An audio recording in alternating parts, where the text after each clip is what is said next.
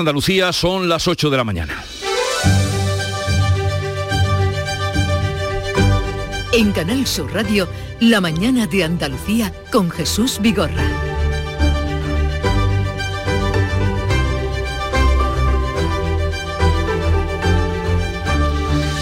La Junta de Andalucía prevé que tendrá que defender en los tribunales su revisión de los precios al alza en las obras públicas. Fomento apuesta por una solución negociada, sin embargo, da por hecho que el Gobierno va a recurrir el decreto que mejora los precios a los contratistas en Andalucía a tenor de lo que han subido los costes en la energía. El Ministerio ya lo ha hecho con otras comunidades autónomas. Bueno, por otra parte, Pedro Sánchez se va a reunir esta mañana con Macron y con el presidente portugués Costa para hablar del MICAT. Después, los 27 abordarán en Bruselas las propuestas de la Comisión para tratar de bajar el precio del gas. Hoy en España no habrá tope del gas porque ha bajado de 40 euros. Y la banca plantea alargar el vencimiento de las hipotecas a las familias que tienen menos ingresos y a las que la subida del, euro, eh, del Uribor les está encareciendo las cuotas sobremanera hasta un 30%. Y también se habla de la bandera andaluza, del Día de la Bandera Andaluza, porque el presidente de la Junta estudia dedicar el 4 de diciembre a la blanca y verde. La propuesta ha salido del fundador del Partido Andalucista, de Alejandro Rojas Marcos, durante un debate con Juanma Moreno sobre el andalucismo precisamente en el Museo de Andalucía. Y la Agencia Europea del Medicamento recomienda poner las vacunas contra el COVID de Pfizer y de Moderna a los niños de 6 meses a 5 años. Ahora cada país deberá decidir si lo aprueba o no. La mañana de Andalucía. Social Energy. La revolución solar ha llegado a Andalucía para ofrecerte la información del tiempo.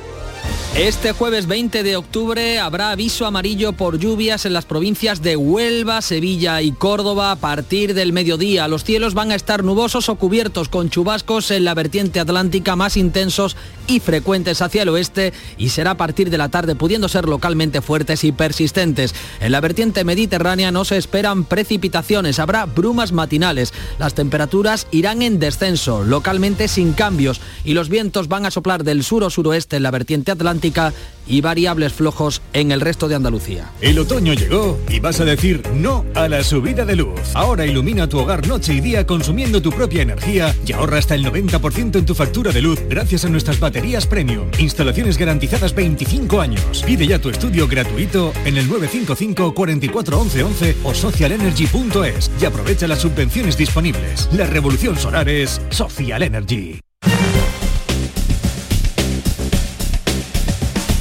Vamos a conocer en este momento cuál es el estado de las carreteras en Andalucía. Conectamos con la DGT, nos atiende Alfonso Martínez. Buenos días. Buenos días. Hasta ahora en la red de carreteras de Andalucía les vamos a pedir tengan precaución en Sevilla. Hay circulación lenta de entrada a la capital hispalense por la A49 en el entorno de Bormujos hasta Camas. También en la A376 a su paso por Quinto y en la A8057 y A8058 en San Juan de Arnalfarache. Al margen de los accesos a la capital sevillana. También les vamos a encontrar, vamos a encontrar circulación intensa en la ronda S30 en varios tramos, especial precaución en el puente del Centenario en ambos eh, sentidos. Y en el resto de la red vial de la comunidad. No encontramos eh, grandes complicaciones ni en las vías principales ni en las secundarias, eso sí, en Málaga. Van a encontrar circulación intensa en la A7 en el entorno de Calahonda Chaparral en dirección Marbella y también les vamos a pedir especial cuidado en la provincia de Granada, en la GR30, ya que hay circulación lenta con paradas prolongadas en esta vía en ambos sentidos. Este viernes en el Eurojackpot de la 11 por solo 2 euros hay un bote de 82 millones. Y canta Tara Millonario porque con el Eurojackpot, el mega sorteo europeo de la 11, no solo te haces millonario tú, también tus hijos y los hijos de tus hijos y los hijos de los hijos de tus hijos. Compra ya tu Eurojackpot de la 11, que son 82 millones. Eurojackpot de la 11, millonario por los siglos de los siglos. A todos los que jugáis a la 11, bien jugado. Juega responsablemente y solo si eres mayor de edad. Cuando el río suena, lleva. El agua es esencial para nuestra vida, pero no es inagotable. Pasemos del dicho a los hechos. Cuidémosla. Campaña de sensibilización en el consumo de agua. Junta de Andalucía. En Canal Sur Radio, la mañana de Andalucía con Jesús Vigorra. Noticias. Vamos a contarles la actualidad de este día que pasa por un nuevo frente entre la Junta y el Gobierno Central. La Consejería de Fomento se prepara para defenderse en los tribunales de un probable recurso del Gobierno contra el decreto autonómico, autónomo, que revisa el precio de los materiales de la obra pública que se han encarecido por el coste de la energía y también la subida de materiales. Manuel Pérez Alcázar. La consejera de Fomento apuesta por una solución negociada en la comisión bilateral, pero casi da por hecho el recurso del Ministerio, como ya ha hecho con otras comunidades. El Gobierno advierte que Andalucía no tiene competencia en este asunto porque la ley de contratos es estatal. La Junta ha pedido una reunión urgente con la ministra de Hacienda, que aprobó el decreto nacional. Marifran Carazo pide al Ministerio que asuma las medidas que recoge el decreto andaluz y avanza ya la batalla legal que se avecina. Hasta ahora, el Gobierno de España, toda la norma que aprobamos en el Parlamento de Andalucía la recurre, pero en una comisión la hemos resuelto hasta la lista. La situación es dramática, lo he trasladado agradeciendo el esfuerzo del empresariado, está tirando de, de los proyectos, pero con enorme dificultad. El 12 de enero acaba el plazo para que el Estado pueda recurrir la norma. La patronal andaluza del sector habla de inseguridad jurídica. En Canal Sur Radio, el secretario general de FADECO, Jorge Fernández Portillo, ha pedido al Gobierno que apruebe un nuevo Real Decreto Ley que atienda sus demandas que recogiera todas las demandas que prácticamente en, al unísono estamos haciendo los territorios de donde falla o, o, donde no llega la medida tal como está concebida hoy en día, de forma que pueda ser cediendo todos un poco una herramienta de consenso y que por tanto nos evitara toda esta discusión y discrepancias que existen. Eso sería lo mejor que podía ocurrir. El sector cifra en 700 millones de euros el sobrecoste por la subida de la energía y los materiales. En lo que va de año han quedado desiertas 300 licitaciones de obra pública en Andalucía, una caída de 1.500 millones de euros sobre el objetivo del pasado ejercicio.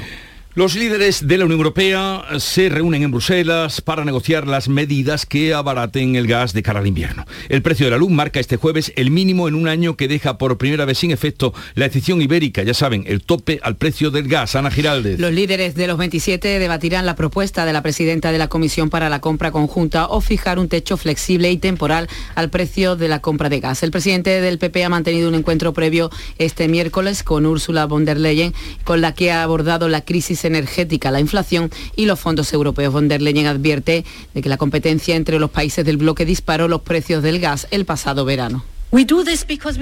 Lo hacemos porque aprendimos la lección. En agosto, en el momento más alto de la campaña de restitución de los stocks, vimos cómo los estados competían unos con otros y disparaban los precios. Así que definitivamente podemos ser más inteligentes en este caso. Poner en común nuestra demanda es imprescindible.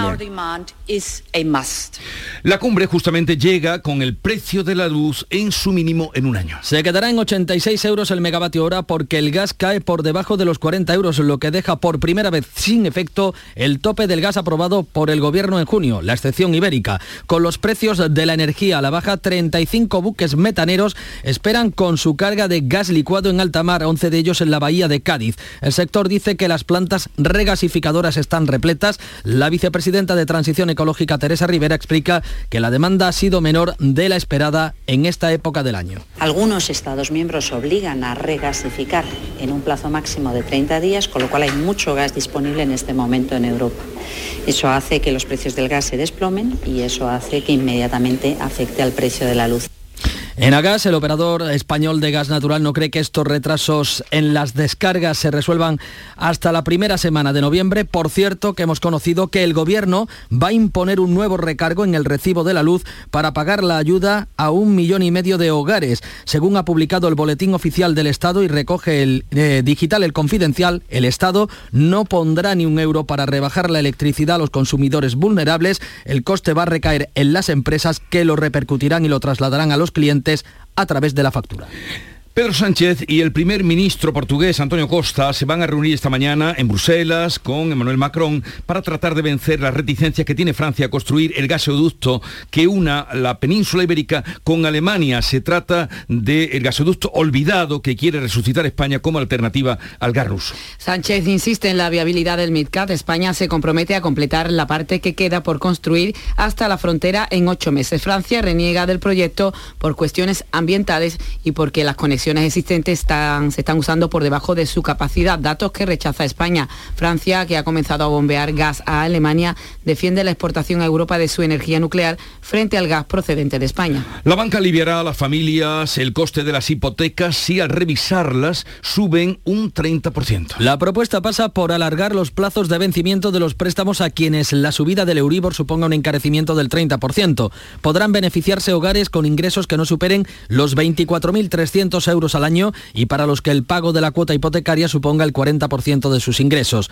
Podría alcanzar al 15% de las hipotecas a tipo variable en España. La propuesta de la patronal bancaria se va a plasmar en un decreto del Ministerio. El Gobierno advierte que no va a admitir cláusulas que permitan evitar subidas conforme al IPC. El Gobierno va a permitir endeudarse a comunidades y ayuntamientos para pagar la subida de sueldos a los funcionarios que ha pactado este miércoles con los sindicatos. Un incremento del 1,5% añadido que se suma a la subida del 2% que ya se viene cobrando y que se va a traducir en una paguilla para los funcionarios del Estado en el mes de noviembre. La ministra de Hacienda ha defendido que se trata de la aportación del sector público al pacto de rentas para hacer frente a la inflación. Conlleva un incremento retributivo con una parte fija, una parte variable vinculada a lo que es el crecimiento económico y también la variación de la inflación, en una gran preocupación que teníamos compartida de que no se perdiera poder adquisitivo en la medida de lo posible. La subida, fruto del acuerdo del Gobierno con UGT y comisiones obreras, ha acogido a las comunidades y a los ayuntamientos con los presupuestos del año prácticamente liquidados. Hacienda va a permitir que recurran a la deuda para hacer frente a esta subida salarial y la Junta garantiza que se va a aplicar el aumento en la nómina de sus empleados públicos, aunque, como explica el portavoz Ramón Fernández Pacheco, podría retrasarse hasta el mes de marzo empleados públicos de Andalucía, de la Junta de Andalucía, pueden estar absolutamente tranquilos. La Junta de Andalucía va a aplicar esas subidas que se aprueban a nivel nacional. Es cierto que requieren de una tramitación, una serie de modificaciones presupuestarias que la Junta de Andalucía va a acometer. Por lo tanto, tranquilidad absoluta, los acuerdos que se establezcan a nivel nacional, la Junta los asume y los aplicará en cuanto sea posible. Tendremos ocasión de hablar de este asunto y otros con el portavoz del Gobierno de Andalucía, Ramón Fernández Pacheco, que estará con nosotros a partir de las 9. Unos 250.000 españoles percibirán un plus salarial de hasta 1.000 euros en 2023 por retoque en el IRPF por la subida de la inflación. No se trata de una rebaja de impuestos porque los beneficiados deberán reintegrar este extra salarial en el 2024. El ajuste técnico pretende impedir que la rebaja del IRPF a las rentas de menos de 21.000 euros genere una brecha fiscal con los que declaran un rendimiento que es ligeramente superior, es decir, aquellas rentas que llegan hasta los 35.200 euros. Este ajuste va a hacer que el próximo año unas 250.000 nóminas de trabajadores se beneficien de una mejora del salario líquido que ingresan en cuenta todos los meses por un importe que en algunos casos puede superar los 1.000 euros al año. Este extra, no obstante, habrá que devolverlo en la declaración de la renta de 2024. El Banco de España se une a Bruselas y reclama al Gobierno ajustes automáticos del gasto en pensiones para garantizar su viabilidad. El director general de Economía del Banco de España, Ángel Gavilán, pide al Gobierno que fije mecanismos de ajuste automáticos para compensar la derogación de la reforma de Rajoy y hacer frente, como reclama la Unión Europea, al envejecimiento de la población. El ministro de Seguridad Social advierte de que no va a admitir cláusulas o reglas de escape que permitan evitar la subida de las pensiones con el IPC. Escriba saca pecho con los datos del mercado laboral y avanza que en octubre, octubre va a cerrar con 102.000 cotizantes más. Ha destacado la calidad de ese empleo. Con toda esta polémica sobre eh, la, contratación indefinida hay, un, hay un indicador indiscutible que es la longitud media, la duración media de todos los contratos que se registran en la seguridad social y esa eh, duración media ha aumentado un 20% desde que al día de hoy, pues, comparado con la situación pre-reforma laboral que son 40 días más de duración media de los contratos.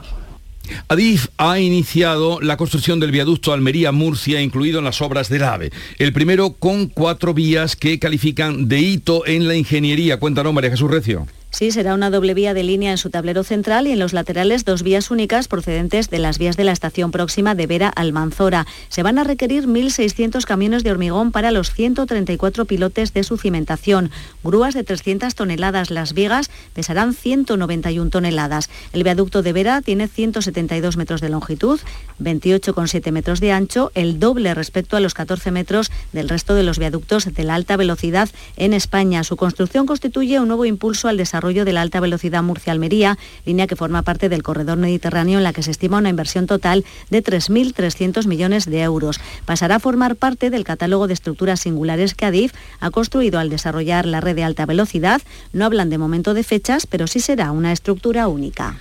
Algo se mueve en eh, ese nudo ferroviario tan pedido, tan demandado y tan eh, necesitado en Almería. Algo se mueve. Bueno, la lluvia obliga a interrumpir durante dos horas la línea ferroviaria entre Madrid y Andalucía.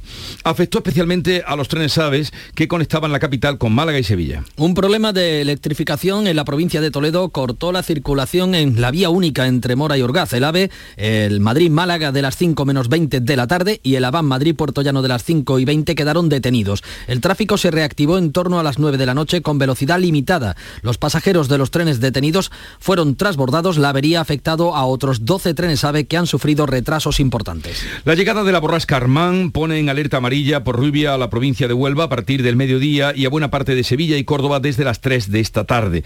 Pese a esta lluvia, este jueves se activa la ordenanza con restricciones en el uso de agua en 66 municipios de la provincia de Córdoba. Miguel Vallecillo. La ordenanza sigue con la bajada del 10% en el plan de riego y contempla sanciones por alto consumo o mal uso, que pueden doblar incluso el precio de la factura.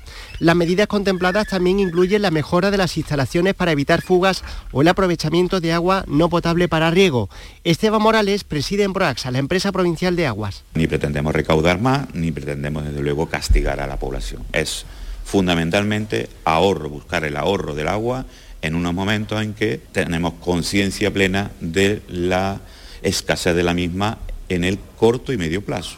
Por tanto, es una medida de responsabilidad la organización agraria UPA solicita a la Confederación Hidrográfica del Guadalquivir un desembalse extraordinario de 10 hectómetros cúbicos más repartidos en dos fines de semana. Jaén, Alfonso Miranda. La UPA argumenta que muchas comunidades de regantes se han quedado sin pillar agua de los 20 hectómetros cúbicos anteriores. Luis Sánchez es el vicesecretario general de la UPA en Jaén. Estamos hablando de zonas como Úbeda, Baeza, Mancha Real, Villargordo.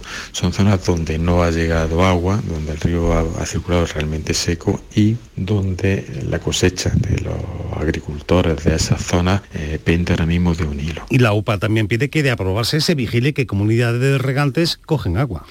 En la provincia de Málaga las redes de abastecimiento de agua pierden cada año por fugas o por fraudes el consumo equivalente a 90.000 habitantes. María Ibáñez. Con el agua que se pierde al año se podría abastecer a los 64 municipios más pequeños de nuestra provincia. Son 7 hectómetros cúbicos de agua los que se van por fuga del arreo por tomas fraudulentas, según un estudio de la Diputación. El presidente de esta institución, Francisco Salado, insta a los alcaldes a reparar y vigilar.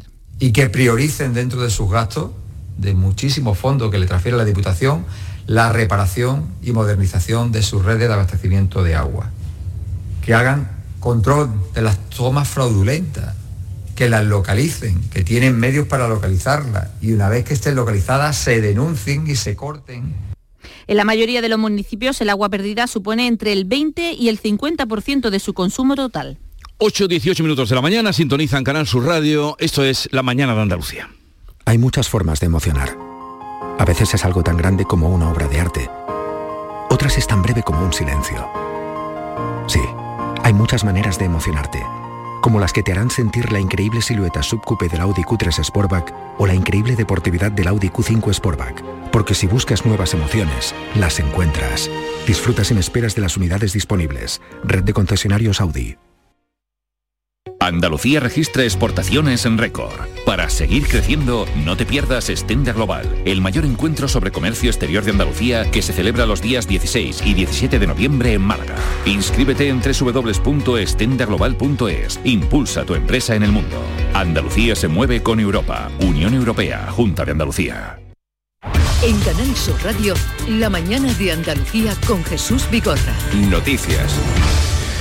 El 4 de diciembre, aniversario de las primeras movilizaciones por la autonomía, podría convertirse en el Día de la Bandera Andaluza. Juanma Moreno acoge, acogió la propuesta del ex líder del Partido Andalucista, Rojas Marcos. Con el gesto, el PP abre la puerta también al entorno andalucista. Moreno coincide con el histórico Rojas Marcos en buena parte del discurso de defensa de la autonomía andaluza y recoge su propuesta para conmemorar el 4 de diciembre. Que haya un reconocimiento de ese día donde todo, derecha, izquierda, centralistas, andalucistas, todos de la mano, reivindicamos fue un grito de poder andaluz. Por lo que supuso esas imágenes de manifestaciones con las banderas blanca y verde que yo viví de, niño, pues la verdad que tiene, que tiene sentido. Bueno, los tomaremos en serio. Y como las cosas que nos tomamos en serio suelen salir, pues es probable que salga adelante. El gesto se produce después de que el lunes Moreno abriera las puertas del PP en las próximas elecciones municipales a militantes andalucistas, socialistas o de Vox que se sientan huérfanos de partido. Con Ciudadanos pretende una alianza electoral que coincide con la recuperación de exdirigentes de la formación naranja que estuvieron en su anterior gobierno. La expresidenta del Parlamento, Marta Bosquet, ha abandonado la militancia de Ciudadanos y sopesa una oferta para incorporarse a la administración andaluza. Y tenemos un día más que lamentar un accidente mortal en el puesto de trabajo, en esta ocasión en la provincia de Almería. Un hombre de 57 años ha muerto en la localidad de Fines al precipitarse el techo de la nave en la que trabajaba a una altura aproximada de 10 metros. Los servicios de emergencias no han podido hacer nada por salvar su vida. Un preso de la cárcel de Sevilla se corta el cuello en demanda de una mayor medicación y de una dosis de metadona. Cuéntanos, Pilar González. Ha ocurrido la noche del pasado martes en el módulo 5 de la cárcel Sevilla 1. Lo hizo delante de varios funcionarios a los que llamó para pedirles metadona y de forma sorpresiva sacó una cuchilla y se provocó tres cortes profundos en el cuello. El preso, que cuenta con un amplio historial de incidentes y diversos altercados en anteriores etapas de cumplimiento de condena, fue asistido por los funcionarios y trasladado en camilla a dependencias médicas del mismo centro. Allí han evitado que la cosa vaya peor, pero ha tenido que ser trasladado al hospital. El exteniente de alcalde de Sevilla, Antonio Rodrigo Torrijos, de Izquierda Unida, niega en el juicio de Fito Novo haber pedido o conocido mordidas para financiar a su partido. Rodrigo Torrijos ha asegurado al tribunal que no despachaba con el militante que ha confesado los hechos y asegura que en sus delegaciones no se realizó ninguna adjudicación a la empresa Fito Novo. Ha negado que el partido recibiese 155.000 euros de Fito Novo a cambio de la adjudicación de la instalación de césped artificial en campos de fútbol. ¿Y tuvo conocimiento de que se hicieran entregas de dinero a Antonio Miguel Ruiz Carmona para Izquierda Unida por la adjudicación de esos campos de fútbol o por alguna otra razón? En ningún caso. Pues ninguna pregunta más. Muchas gracias. Bueno, ya lo tenía contestado, pero usted se queda más tranquila. Y la Agencia Europea del Medicamento recomienda la aplicación de las vacunas de Pfizer y Moderna contra la COVID-19 para niños mayores de seis meses. El Comité de Medicamentos de Uso Humano ha aprobado el uso en niños de seis meses a cuatro años para la vacuna de Pfizer y la de Moderna para niños de seis meses a cinco años. Ahora deberán ser las autoridades sanitarias nacionales las que aprueben el uso de las vacunas en los nuevos grupos de edad. De esta manera se convierten en las primeras vacunas aprobadas para niños menores de 5 años en la Unión Europea. 8.23 minutos de la mañana. La mañana de Andalucía. Buenos días. En el sorteo del cupón diario celebrado ayer, el número premiado ha sido 48.105 48105. Serie 31031. Hoy, como cada día, hay un vendedor muy cerca de ti repartiendo ilusión. Disfruta del día. Y ya sabes, a todos los que jugáis a la 11, bien jugado. En Canal Sur Radio, la mañana de Andalucía con Jesús Bigorra. Noticias. Nos van a permitir ustedes que unos minutos hablemos de esta casa y en concreto del director general Juan de Mellado, que ha tomado posesión, lo hacía ayer, lo transmitíamos en directo como director general de la RTVA para un segundo mandato. Señor director Juan de Mellado, buenos días. Hola, buenos días Jesús. ¿Qué supone eh, iniciar un segundo mandato y además con los votos del Partido Popular, del PSOE y de Vox, que en la legislatura anterior mm, pues tanto criticó a, esta casa, por ejemplo.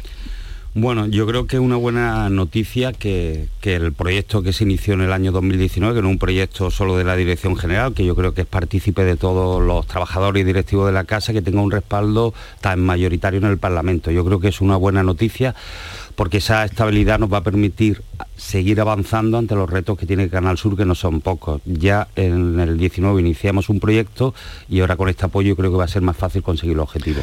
¿Qué televisión y qué radio es la que usted quiere para los andaluces? Pues mira, yo quiero una televisión, después de hablar mucho con, con, el equipo, yo creo que la Andalucía de ahora no tiene que ver con la Andalucía de hace de años, ni los perfiles de, de, oyentes, ni de, de, espectadores. Yo quiero una televisión y una radio que muestre la realidad actual de Andalucía, que yo creo que es una eh, comunidad innovadora, emprendedora, con una riqueza cultural, artística, con una potencialidad económica tremenda, y no caer en eso, no la televisión de los tópicos, pero hacer una televisión más de acorde a la sociedad que tenemos hoy en día. ¿no?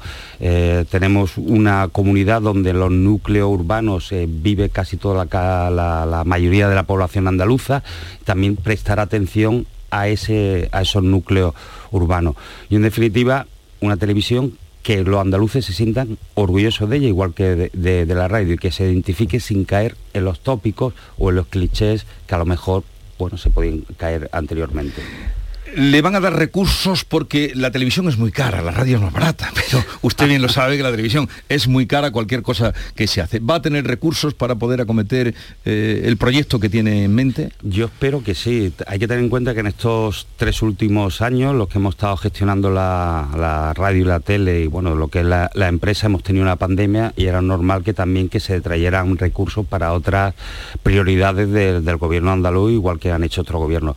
Yo creo que va a haber recursos recursos. Canal Sur no tiene, desde mi punto de vista, una financiación suficiente para poder, con, por lo menos, medio competir el nuevo escenario audiovisual. Somos la televisión y la radio con menor coste por habitante de todas las televisiones autonómicas, es decir, 16,6 euros el coste de la televisión. 16,6 euros sí, al año. Al año, el coste por, por habitante, es decir, sí. por ejemplo, la televisión vasca son 65,6, uh -huh. cuando tienen una comunidad infinitamente menor que Andalucía, lo que implica la cobertura, el gasto y desplazamiento. Yo creo que sí, pero también hay que decir que en la anterior legislatura eh, se produjo casi una inversión en renovación tecnológica de 25 millones, la mayor inversión tecnológica que ha tenido esta empresa en las dos últimas décadas. Es decir, yo creo que hay un compromiso y, y claro, del gobierno andaluz por modernizar y permitir que avanzar el Canal Sur, pero nos han dado las circunstancias porque había otras prioridades. Pero yo confío que tengamos el apoyo y aparte venimos con un acuerdo unánime en el Parlamento al proyecto que iniciamos entre todos en el año 2019. Yo creo que eso facilitará también acceder a esa vía de financiación. Usted se renueva en el cargo como director general de la RTVA. Eh se siente presionado por los partidos porque parece que siempre sobre la televisión pública y la radio pública, pero la televisión en este caso más, eh, hay siempre una constante presión. ¿Se siente usted muy presionado? Pero eso es normal en todos los medios de comunicación. Es yo he dirigido un periódico durante de años, su director durante otro, otro ocho años y es normal que los partidos, pero no solo los partidos, los empresarios, las asociaciones de vecinos, todos, cuando hay una noticia que sale y que no les gusta, todos se quejan, desde las asociaciones de vecinos hasta el último presidente del gobierno. Eso es normal. Yo confío en la profesionalidad de los trabajadores de Canal Sur, yo creo que se está haciendo tanto unos buenos servicios informativos en la tele como en la radio, y es normal que, se quejen. Por lo único, pues bueno, atender la queja, si tienen razón, pues intentar rectificar, y si no, demostrarles que no tienen razón. Bueno, me acompaña Manuel Pérez Alcázar Alcázar, como usted sabe, es el editor de La Mañana de Andalucía, Manolo. Aquí tenemos al director general, a nuestro máximo jefe. Buenos días, director. Hola, Manolo. Eh, dos retos de futuro inmediatos. Uno que ya está funcionando, que es la aplicación Canal Sur Más, cómo está funcionando esta aplicación. Y el reto de, en cuanto a la plantilla, la consolidación de la plantilla que todavía no está en situación de estabilidad. Eh, en los próximos meses, ¿cómo se resolverá? Pues mira, vamos a empezar por el tema del personal porque me parece uno de los retos y uno de los objetivos para, para esta legislatura. Eh, nosotros tenemos claro que tenemos que presentar un plan de empleo eh, que asiente el futuro de Canal Sur. Es decir, Canal Sur es el principal medio de comunicación de Andalucía, tenemos ocho centros territoriales más delegación de Madrid y hay carencias en, el personal. Estamos trabajando para presentar un plan de empleo, negociaremos con la parte social de la empresa y luego con la Junta de Andalucía para diseñar el futuro del Canal Sur de los próximos 10 años. Durante la pandemia no lo hemos podido hacer y ahora ya estamos en condiciones de hacerlo y es uno de los objetivos para, para el próximo año yo creo que es necesario y fundamental. En cuanto a la plataforma Canal Sur cuando llegamos en el año 2019 nos vimos que el consumo de la televisión, bueno, vimos, lo sabe todo el mundo, está mirando. Nadie llega para ver una película de 5 que llego a casa una película de 5 o que me he perdido la entrevista de Jesús Vigorra, donde la veo. Hemos creado la plataforma de podcast y la plataforma Canal Sur la primera televisión autonómica que ha puesto una plataforma que ya está en el mercado, que está en el puesto decimocatorce del, del ranking de todas las plataformas, con unos presupuestos mínimos y con un millón de usuarios. Es decir, es un proyecto innovador, transformador y es uno de los retos desarrollar también esa, esa plataforma que le va a dar mucha alegría a la casa. Bueno, pues Juan de Mellado, director general de la RTVA, que flamante ahora en esta legislatura, mucha suerte y eh, en la medida que podamos, pues aquí estamos también para eh, contribuir a que esos proyectos que tienes salgan adelante. Lo hacéis cada día, Jesús. Gracias. Tiempo ahora para la información local, así es que atentos. En la mañana de Andalucía de Canal Sur Radio, las noticias de Sevilla. Con Pilar González.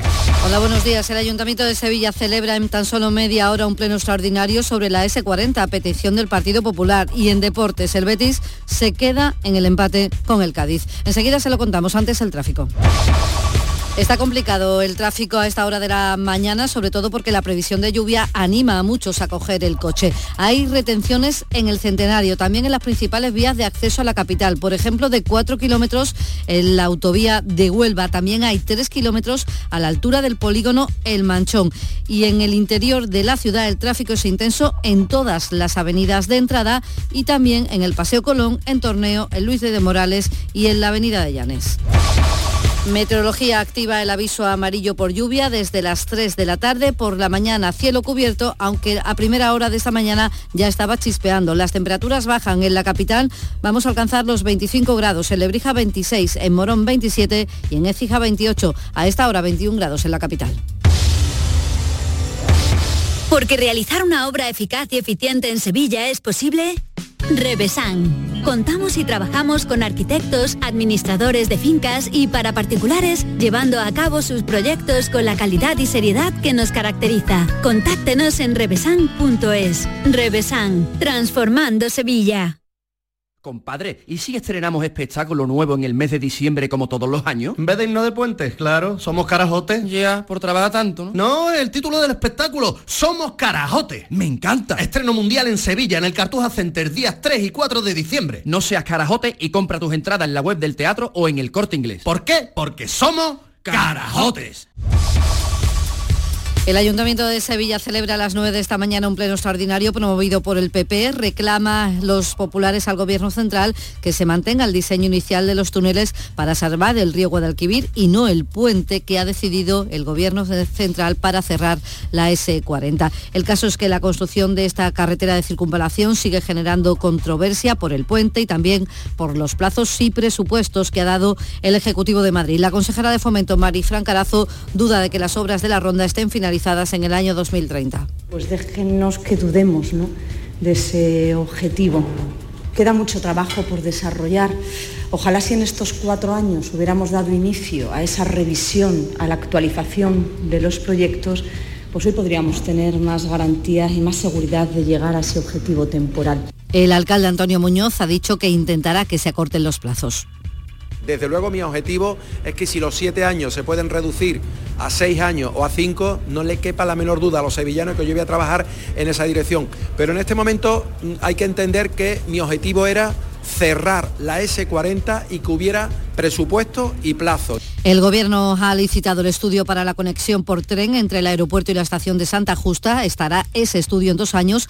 Les contamos también que la obra en la que el lunes falleció un trabajador en el polígono aeropuerto carecía de licencia y en la cárcel Sevilla 1 un preso está hospitalizado tras acuchillarse él mismo el cuello tres veces. Además, en el juicio por el caso Fito Novo en la Audiencia Nacional, Antonio Rodrigo Torrijos, exteniente alcalde de Izquierda Unida en el Ayuntamiento, ha negado que su formación hubiera financiación, se hubiera financiado con mordidas de 155.000 euros de la empresa Fitonovo.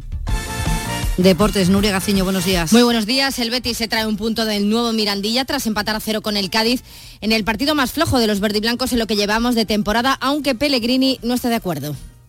Cada uno puede decir lo que estima más conveniente. Si me pregunta mi opinión, no, no creo que haya sido el peor partido del Betis, ni mucho menos. Estuvimos muy seguros en, en defensa y en un partido muy equilibrado. Creo que el punto refleja lo que sucedió.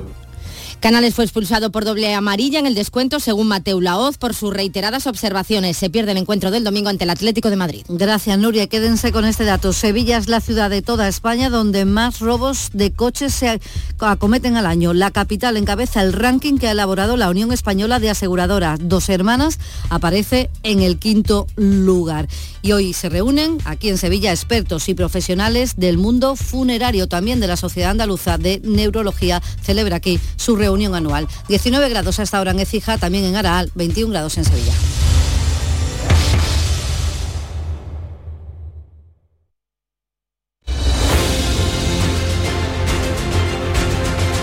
35 minutos de la mañana, enseguida vamos a abrir tertulia de actualidad para hablar de los temas que venimos contándoles esta mañana con Silvia Moreno, Carlos Navarro Antolín y Pepe Landi.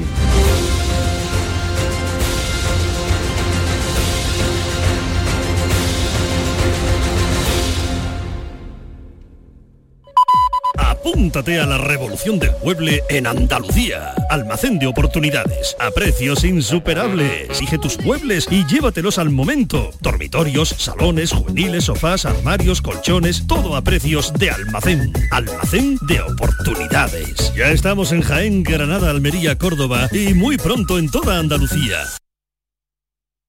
La tarde de Canal Sur Radio con Mariló Maldonado tiene las mejores historias y las más emocionantes. Un programa para disfrutar de la tarde, cercano, pendiente de la actualidad, con un café con humor. Te escucho en tu radio. La tarde de Canal Sur Radio con Mariló Maldonado. De lunes a viernes a las 3 de la tarde. Más Andalucía, más Canal Sur Radio. Asegurarte en Montepío es muy diferente a hacerlo en otras compañías. Es como formar parte de una gran familia que lleva cuidando de los suyos más de 100 años. Descubre nuestras soluciones en salud, decesos, jurídico, retirada de carnet y mucho más, siempre a los mejores precios. Visita montepíoconductores.com. Montepío lo tiene cubierto. Si piensas hacer obras en tu vivienda, tenemos un plan. Si vais a reformar vuestro edificio, tenemos un plan. Porque en Andalucía hemos puesto en marcha el plan Ecovivienda, para que nuestro hogar sea más ecológico y accesible. Unas ayudas de hasta el 80% del coste de reformas en edificios y del 40% para obras en viviendas. Mejora de envolventes en fachadas y cubiertas, instalación de placas solares, aerotermia. Infórmate en la web del plan Ecovivienda, en el marco del plan de recuperación, transformación y resiliencia financiado por la Unión Europea Next Generation Junta de Andalucía. Sencilla, Sencilla, rápida, rápida, fácil de manejar. fácil de Así es la nueva app de Canal Sur Radio. Con todos los programas y audios destacados, los podcasts, emisiones en directo. Para que sigas conectado a nuestra programación y a los espacios que más te gustan y sigue. Cuando quieras, donde quieras. Descárgate ya nuestra app. Todo Canal Sur Radio, Radio Andalucía Información, Canal Fiesta, flamencoradio.com y Canal Sur Radio Música para ti. Cuando quieras, donde quieras. Más Andalucía, más Canal Sur Radio.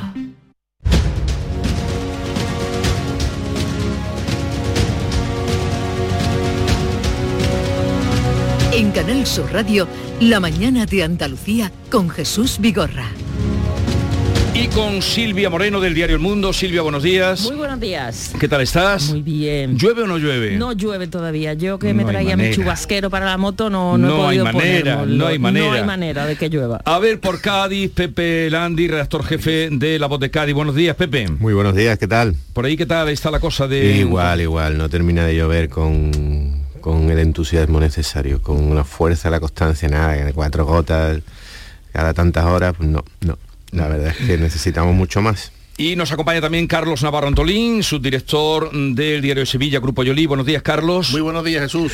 A ver, eh, vamos a ir directamente porque no vamos a tener mucho tiempo, así es que, y hay temas sobre la mesa palpitantes. Oye, eh, en esto de las pensiones que se está tratando, ¿a quién creer? A lo que dice, en este caso, Escriba, o a lo que el Banco de España y Europa le están diciendo que ojito, porque cómo se van a pagar la subida de las pensiones, que, que ya el Banco de España le ha llamado la atención. Mm, La verdad es que eh, conviene, creo que nos conviene a todos mm, mm, eh, dejar muy claro que nos enfrentamos a un, debate, bueno, no sé si de los más mm, complejos y esenciales que vamos a, a tener en, en nuestra vida los que hemos superado los, los 40, 45 años ya hace, hace algún tiempo, porque lo que se está discutiendo es cómo se van a pagar las pensiones y qué pensiones se van a, a pagar. Yo, mm, por intentar simplificar el, el asunto, me, esta mañana he estado mirando mm, que lo que se trata es de si aplicar el IPC o no aplicar el IPC. Escriba se ha quedado solo, el ministro se ha quedado solo, porque mm, decíais el Banco de España, pero también varias asociaciones patronales, la Unión Europea, que le dicen que, oye, aplicando el IPC las cuentas no salen, porque mm, pasamos inmediatamente a, la- a la crisis de demografía que estamos, que estamos viviendo, aplicando el IPC con el número de pensionistas que, vamos a ser o que van a ser en, los próximos años, a partir de, 19 de- de 2026 más o menos, 2028, el número de pensionistas se dispara por el baby boom, bueno, aplicando el IPC, lo que le dice el Banco de España, lo que le dice la patronal, lo que le dice la Unión Europea es cuidado porque las cuentas no salen. El argumento de escriba también a mí me parece mm, respetable para tener en cuenta, es decir, bueno, es que mm, las pensiones eh, españolas están bastante por debajo de la media europea y hay al- alguna herramienta hay que utilizar para eh, actualizarla y para subirlas. ¿La aplicación del IPC es la correcta? Escriba dice que sí, el resto del mundo parece que dice que no. Las pensiones españolas son bajas, por ejemplo, solo hay un 7% de, de pensiones máximas en España que rondan los 38.000, 39.000 euros anuales. Solo el 7%. O sea, que no estamos hablando de le vamos a subir las pensiones a los que más cobran. Los que más cobran son muy pocos, son 7 de cada 100.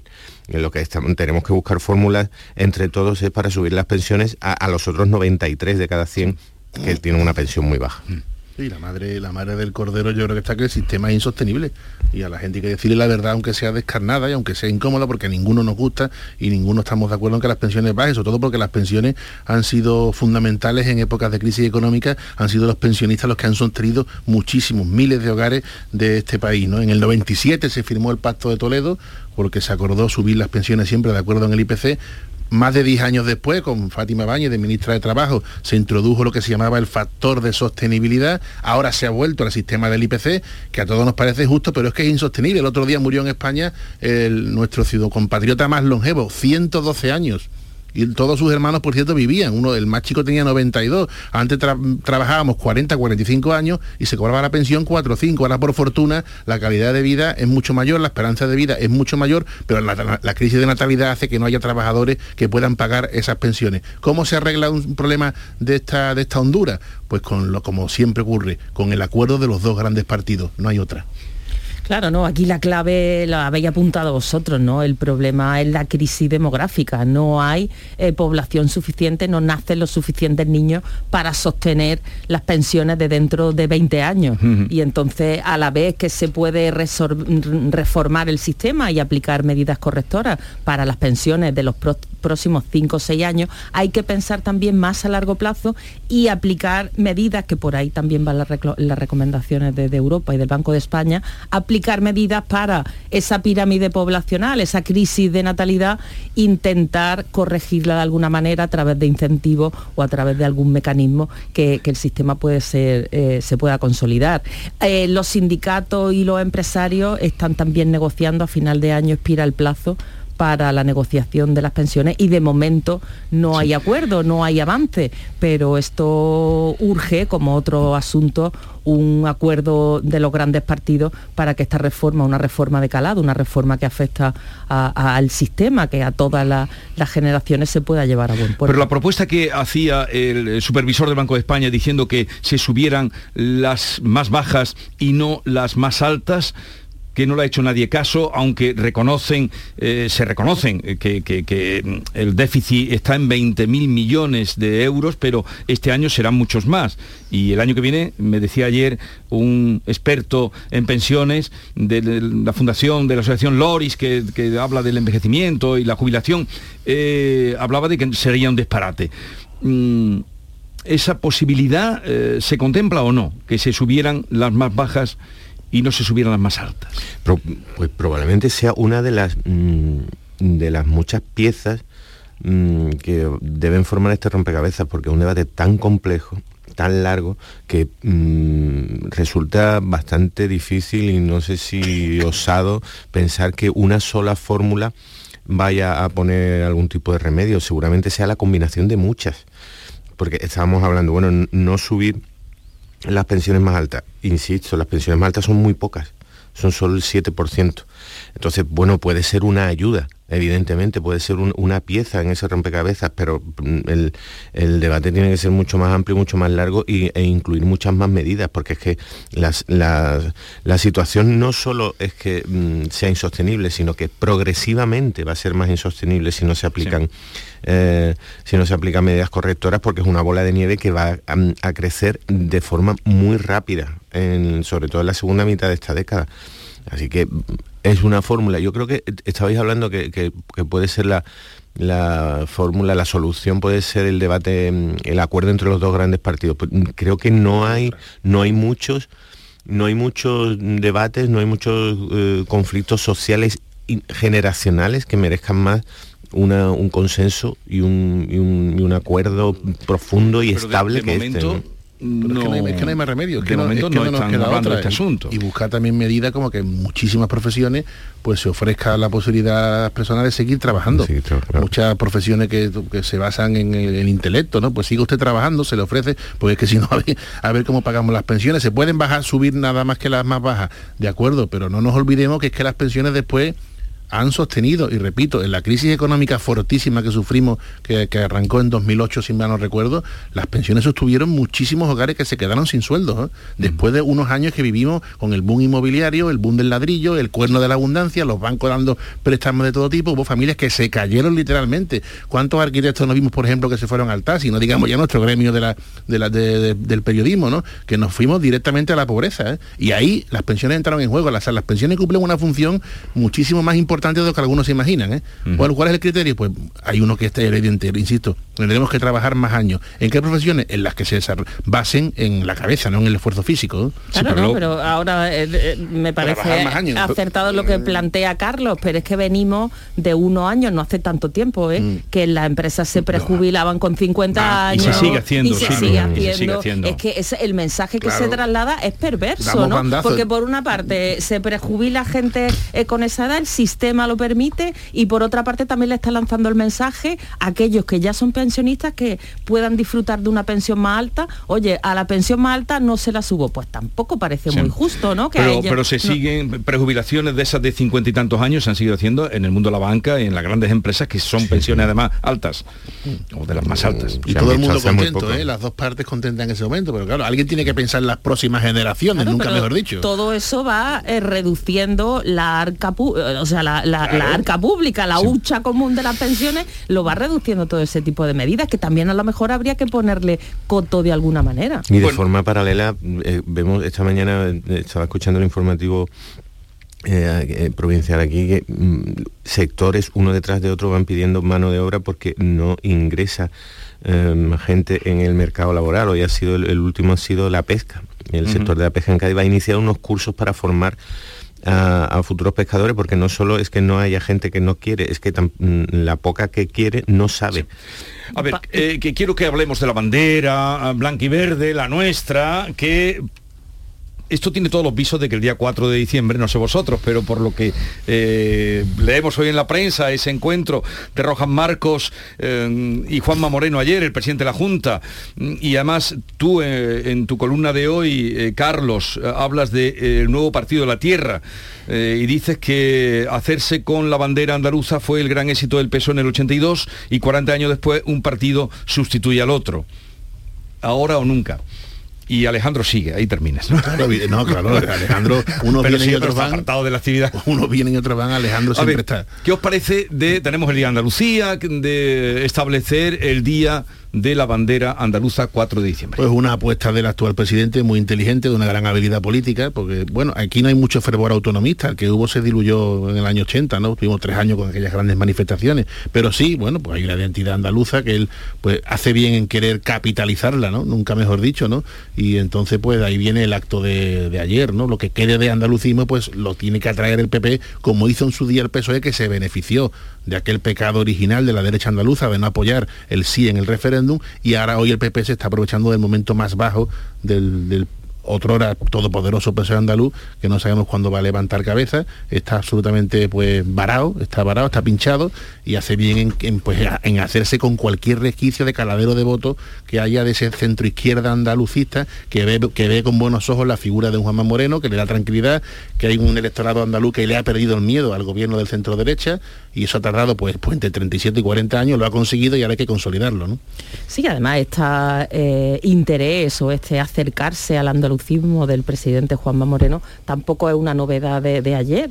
Eh, ya de el- lo primero que hizo cuando tomó posesión como presidente de la Junta de Andalucía en la anterior legislatura fue ir a visitar a Clavero. Arevalo, que fue si recordamos el ministro de la UCD que di- dimitió eh, para defender el derecho de Andalucía, Me ¿no? preguntaron, ¿cómo se ha ido usted, don Manuel? Dice, en un taxi. Nunca se me olvidará. ¿Cómo- cómo- Esa respuesta. ¿Cómo se ha ido? En un taxi. poco poco Igual- ejemplos de, de hoy, ¿eh? de dimisiones, ¿no? Pocos ejemplos de, de dimisiones y Clavero Arevalo, pues bueno, una figura respetada del andalucismo y Juanma Moreno cuando toma posesión la primera visita que hace es esta. En la noche electoral, si recordáis, Bajó cuando con la bandera- sale, salió bajó con la bandera con la bandera y ayer también lo, lo recordó, ¿no? Entonces, bueno, estos movimientos no parece que sean una novedad de ayer, sino que están ya pensados y llevan un tiempo en marcha, superado casi la absorción de todo, de lo poco que quedaba de Ciudadanos, ¿no? Con la integración en la estructura de la Junta de Andalucía, de los cargos, de las caras más visibles, pues echa la- la- las redes, ¿no? Las redes en busca de, de ese andalucismo, de lo que quede de él, y de ese sentimiento, porque efectivamente de partido andalucista, el sentimiento autonomista, yo creo que hoy de aquello queda poco. Pero sí que hay en la sociedad un sentimiento de reivindicar lo andaluz, quizás más desde el ámbito de la cultura, eh, A de nuestra forma. esta- mm, hasta la publicidad se ha dado cuenta, ¿no? Con forma ese, serena, con tranquila. ese, con ese anuncio, ¿no? De reivindicar el acento andaluz y ese, ese- esa sensación sí que pueda estar entre la, la parte más joven, ¿no? Las capas más jóvenes de la sociedad andaluza. Hmm, Desde luego pa- parece claro que como maniobra política mm, es bastante, ya veremos si productiva, pero bastante inteligente porque, bueno, parece que quiere quedarse con todo el tablero. Es, es insaciable una vez se ha instalado en, el, en la atalaya de la mm, moderación y del centrismo, pues desde ahí parece que se, ven, se ve todo. En, la vista se pierde en el horizonte y, lo que ya absorbe a Ciudadanos, ha neutralizado a, la extrema derecha, según la conclusión que hemos sacado todo de la, última cita electoral, y ahora pues ya había lanzado algún guiño al sector, no sé ni cómo denominarlo, andalucista, eh, desde luego nacionalista no, porque en España, en Andalucía ese sentimiento es muy, es muy infrecuente pero sí conectar con esa idea, ¿no? Que, que en la- en la- creo que era la presentación de un libro que se llama Un poder andaluz de José Luis Villar, donde, donde hizo la intervención y coincidió con Rojas Marcos.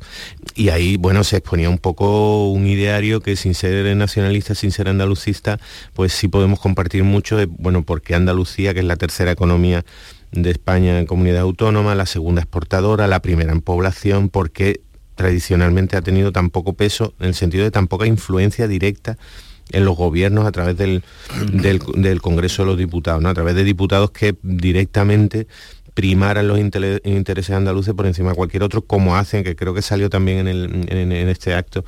Mm, no puede ser que seis diputados mm, modifiquen la política española, seis diputados siempre en referencia un poco a una simplificación a, a los vascos, nacionalistas vascos, nacionalistas catalanes, decir, bueno, porque esos seis no son no son andaluces, ¿no? Y no, y no o son 12 andaluces y son capaces de girar un gobierno. Pero- pero esa, es- esa es la idea que originalmente, por cierto, una, me parece brillante, que era eh, originalmente el andalucismo estaba asociado a la izquierda al centro izquierda, a la socialdemocracia en, su liberal. en su- liberal en su original en, en su origen en los años 70, 80, bueno, no nos remontemos ya a- Pero a ver, un, un segundito, Pepe, eh, porque Dime, vosotros decís, eh, Carlos y Silvia habéis dicho que no fue casualidad lo ayer. Era la presentación de un libro, se encontraba Rojas No, Marcos. Y además, y además esta maniobra, Juanma Moreno. el intento de captar, el de capitalizar el, el andalucismo a efectos electorales, eh, lo- ya lo intentó Javier Arena, que cuando fichó, me recuerdo perfectamente a Miguel Calvo, cuando fichó a Rafael Carmona del PA, hoy hoy presidente del puerto de Sevilla, o sea que cuando hizo la plataforma de andaluces de la sociedad civil, o sea que esos intentos porque el PA estaba en caída después de haber llegado a su gran máximo logro que fue entrar en el gobierno con Chávez, con un Chávez de 50 diputados, ¿eh? ya hizo un gobierno de coalición, ¿eh?